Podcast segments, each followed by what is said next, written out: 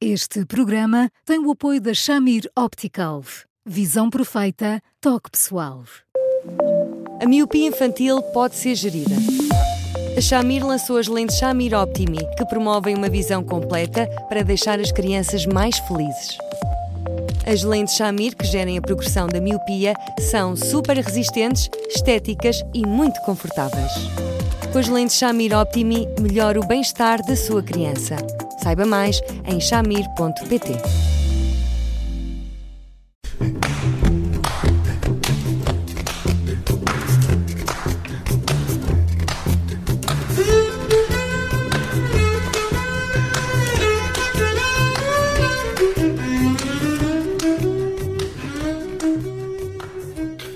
Bem-vindos ao primeiro Porque Se Não é Resposta da Semana. Eu sou a Judite França, comigo está o Bruno Vieira Amaral e estamos sempre, claro, com o psicólogo Eduardo Sá. E hoje o tema é uma dica de um ouvinte que pergunta ao Eduardo: Olá, Eduardo, boa tarde. Afinal, o que é isto da parentalidade consciente ou positiva? É uma moda apenas, uma moda dos tempos modernos, como diz eh, este ouvinte, ou é de facto algo que tem uma base científica eh, validada? E, e nesse caso, então, quais são os ensinamentos essenciais? Olá, Bruno. Olá, Eduardo. Para começar a semana não podia ser melhor. Dito, na verdade, são as duas coisas. Eu acho que hum, é muito importante percebermos que, a determinada altura, na, na, no âmbito da psicologia, sentiu-se bem que era importante chamar a atenção para um conjunto de coisas que tinham a ver especificamente com a saúde mental. Até porque muitas vezes eh, a psicologia estava muito centrada na clínica, naquilo que estava desarrumado, precisava de ser tratado, e nem sempre, às vezes quase nunca, numa determinada altura, chamava a atenção daquilo que, no fundo, era o imenso manancial de recursos que as pessoas tinham e já agora a forma de o poderem utilizar das mais diversas maneiras. E, portanto, nessas circunstâncias foram-se criando um, um, conjunto de lugares comuns muito inteligentes, muito simples, de tal forma que entraram na opinião pública de patins e, de facto, vieram para ficar como, de certa forma, a Toyota. Aquilo que depois preocupa é que o que podiam ser eh, aspectos com alguma fundamentação passaram a ser tão banalizados de uma forma tão frequente que de repente se tornam quase vazios naquilo que acabam por dizer. Vamos em relação à parentalidade positiva. Eu, eu tenho medo que em muitos momentos ela seja usada como uma, uma, uma quase um slogan a determinada altura que passa a ideia de que no fundo tudo aquilo que não forem os parâmetros que estão de alguma forma consignados na parentalidade positiva sejam invariavelmente interpretados como coisas profundamente nefastas e negativas para o desenvolvimento de uma criança, o que não é verdade. Ou seja, nestas circunstâncias, estarmos permanentemente eh, a chamar a atenção das crianças para aquilo que elas devem fazer correto, sermos pouco interventivos quando se trata de dizer que não de uma forma, enfim, às vezes áspera, se for o caso, sermos, eh, de alguma forma, inflexíveis. Quando se trata de definir uma regra, e uma regra que tenha sensatez para nós, coisa que num outro registro parece ser muitas vezes vivido como opressivo em relação a uma criança, não é assim tão negativo como pode parecer. E depois repare-se, esta coisa de, eh, de, falarmos de uma parentalidade consciente é, é, tão, é tão presunçoso no limite, porque até dá a ideia que os nossos pais, os nossos avós e os nossos antepassados, que em circunstâncias muito difíceis foram, foram sendo pais como deve ser, foram conseguindo, independentemente de todas as carências, eh, ser pais a ponto da humanidade ir crescendo e de nós termos as condições que os nossos pais e os nossos avós não tiveram, etc., isso tudo não significa que eles eram uns intuitivos, bom, muito rudimentares, porque, na verdade, eh, não teriam os níveis de informação que hoje existem, todavia, nem sempre os níveis de informação que as pessoas têm ao seu dispor são passíveis de nós falarmos de uma parentalidade consciente, porque às vezes são tantos pântanos de conceitos e de palpites e de blogs e outras coisas do género, de muitas pessoas que estão completamente a leste daquilo que é razoável em relação a um desenvolvimento saudável, que muitas vezes cria-se a ideia de que isso sim é uma parentalidade consciente, sem que, todavia, nós ponderemos o quanto isso tem descorregadio para muitas pessoas, porque a, a boleia de ser consciente, na verdade, vão tendo atitudes muito pouco refletidas e, portanto, às vezes, eh, menos conscientes do que deviam ser. Mas estes métodos uh, têm alguma base científica? Uh, são fundamentados em estudos, em avaliações feitas a crianças, ou estamos aqui no puro domínio do achismo, dos palpites, uh, do eu faço assim e é assim é que deve ser? há aqui um, um, terreno intermédio ou estamos a falar de algo que é apenas achismo? Bruno não é bem acismo. Uh, há de facto artigos e tudo mais, mas depois aquilo que preocupa são as premissas que muitos destes estudos acabam por pôr à discussão e que elas próprias são enviesadas. E, portanto, na verdade, a determinada altura, não há um debate crucial que devia existir entre um tipo de perspectivas e outro tipo de perspectivas, e isso devia existir. Eu dou um exemplo, que é um exemplo que eu acho muito importante. Muitas vezes, a boleia desta atmosfera de parentalidade positiva foi-se criando uma noção, a meu ver, muito perigosa, muito escorregadia e nefasta para as crianças, que passa pela ideia de que os pais devem ir à boleia dos ritmos das crianças e daquilo que são as regras que elas próprias, de certo modo, definem para elas.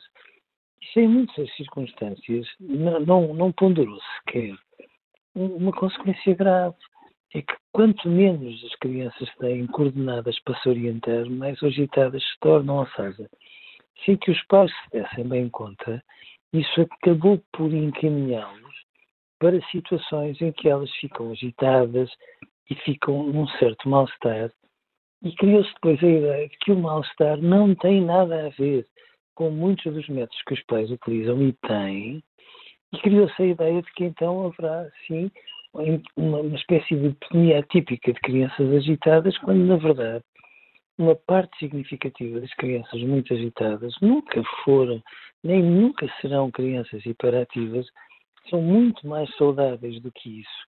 Mas nunca se pôs na equação aquilo que se devia pôr, que era, vamos lá tentar perceber, respondendo claramente àquilo que questiona, até que ponto é que muitos destes métodos, que são reação a outros métodos que vinham de uma psicologia do meio do século passado e que, em algumas circunstâncias, era de facto um bocado soturna e muito centrada naquilo que eram os traumatismos e as coisas que estavam desarrumadas nas pessoas e, e muito pouco na sua saúde mental, mas de facto são reações a modelos que a determinada altura precisam ter outro tipo de estudo para que depois não se crie isto, ser tudo muito no âmbito de uma certa positividade depois, quando se vai a ver, trouxe consequências muitíssimo negativas muitos milhões de crianças neste mundo, porque muitos pais foram à boleia de todas essas sugestões, aplicaram-nas e nem sempre tinham as consequências que deviam ter, que eram a favor dos seus filhos. Hum. E, e, esta avalanche de informações e de, de métodos, de sugestões, pode tornar eh, alguns pais mais inseguros por não conseguirem navegar neste oceano de informações às vezes contraditórias? Não, não, não, não os, torna, não os pode tornar mais inseguros, torna-os inevitavelmente mais inseguros. Porque aquilo que preocupa é que muitas vezes este tipo de coisas são tão bem feitas que depois os condiciona a cabeça, ou seja, eles até podem ter uma ou outra reserva, só que é, é feito, é tudo tão apresentado como se no fundo houvesse um pacote de, referências que vão desde aquilo que são os direitos das crianças, aquilo que são as neurociências, embrulha-se tudo num pacote muito embrulhadinho e a seguir os pais consomem tudo isso de uma forma muito impulsiva e quando se dão conta uh, ficam literalmente com as crianças nos braços e depois quando nos chegam tem aquela expressão que é uma expressão típica do desespero dos pais, em que dizem: Olha, eu já tentei tudo e já não sei o que é que é de fazer com ela. Hum. Um, nesta, nesta, neste e-mail deste ouvinte, um, diz, eh, diz, esta, diz este pai que hum, de facto as famílias são bombardeadas com informação sobre quais são os métodos corretos e errados de educar. Um, os métodos tradicionais são condenados, a sociedade está também cheia de falsos pedagogos das redes sociais. Um, este excesso de informação uh, à mão uh, também pode ser um problema. É um problema muito grande, Judito, porque essa designação desse nosso ouvinte é uma designação sensata, porque depois qualquer pessoa que for um recém-licenciado uh, acaba por, por vir para as redes sociais, dar um conjunto de recomendações para as quais não está obviamente habilitado, porque nem sequer tem experiência para isso. Depois criam sondas, ondas uh, à boleia do que é moderno e adequado, que no fundo acabam por transformar aquilo que devia ser um modelo científico ou um modelo clínico, se preferirem, numa espécie de bom, ideologia do momento.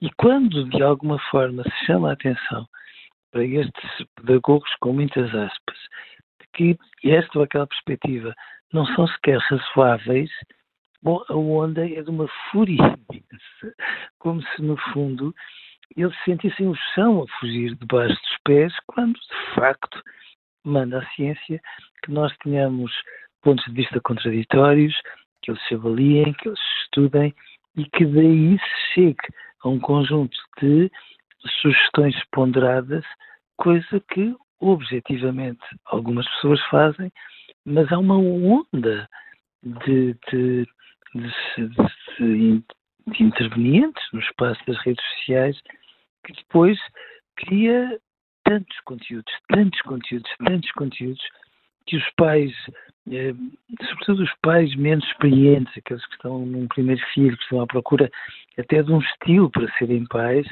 depois ficam sem saber e fazem uma coisa ainda pior, que é, parecem anular um, um sexto sentido que todos os pais têm muito apurado e uma sensatez essencial, porque de repente ficam no discurso dos técnicos e da ciência e às vezes de ciência e de técnica tem muito pouco. E depois também há aquela sensação de eh, parece que eh, os pais andam sempre a correr atrás do prejuízo, porque alguma coisa errada fizeram de certeza, não é?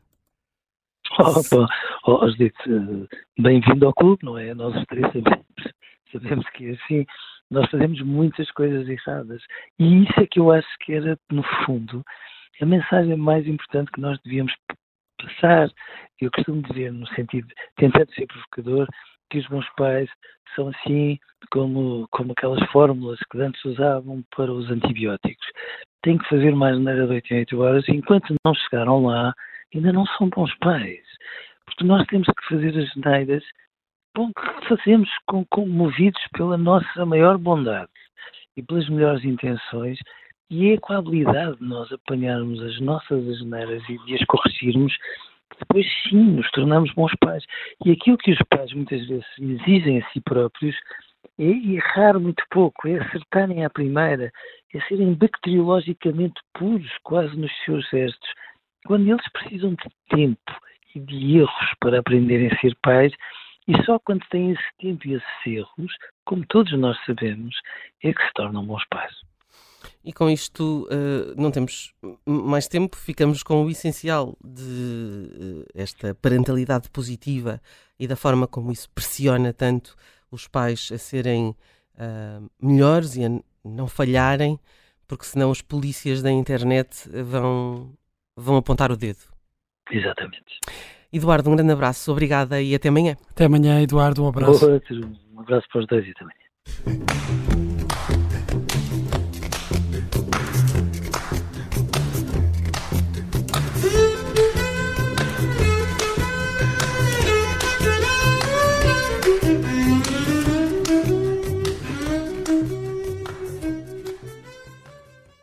Este programa tem o apoio da Shamir Optical.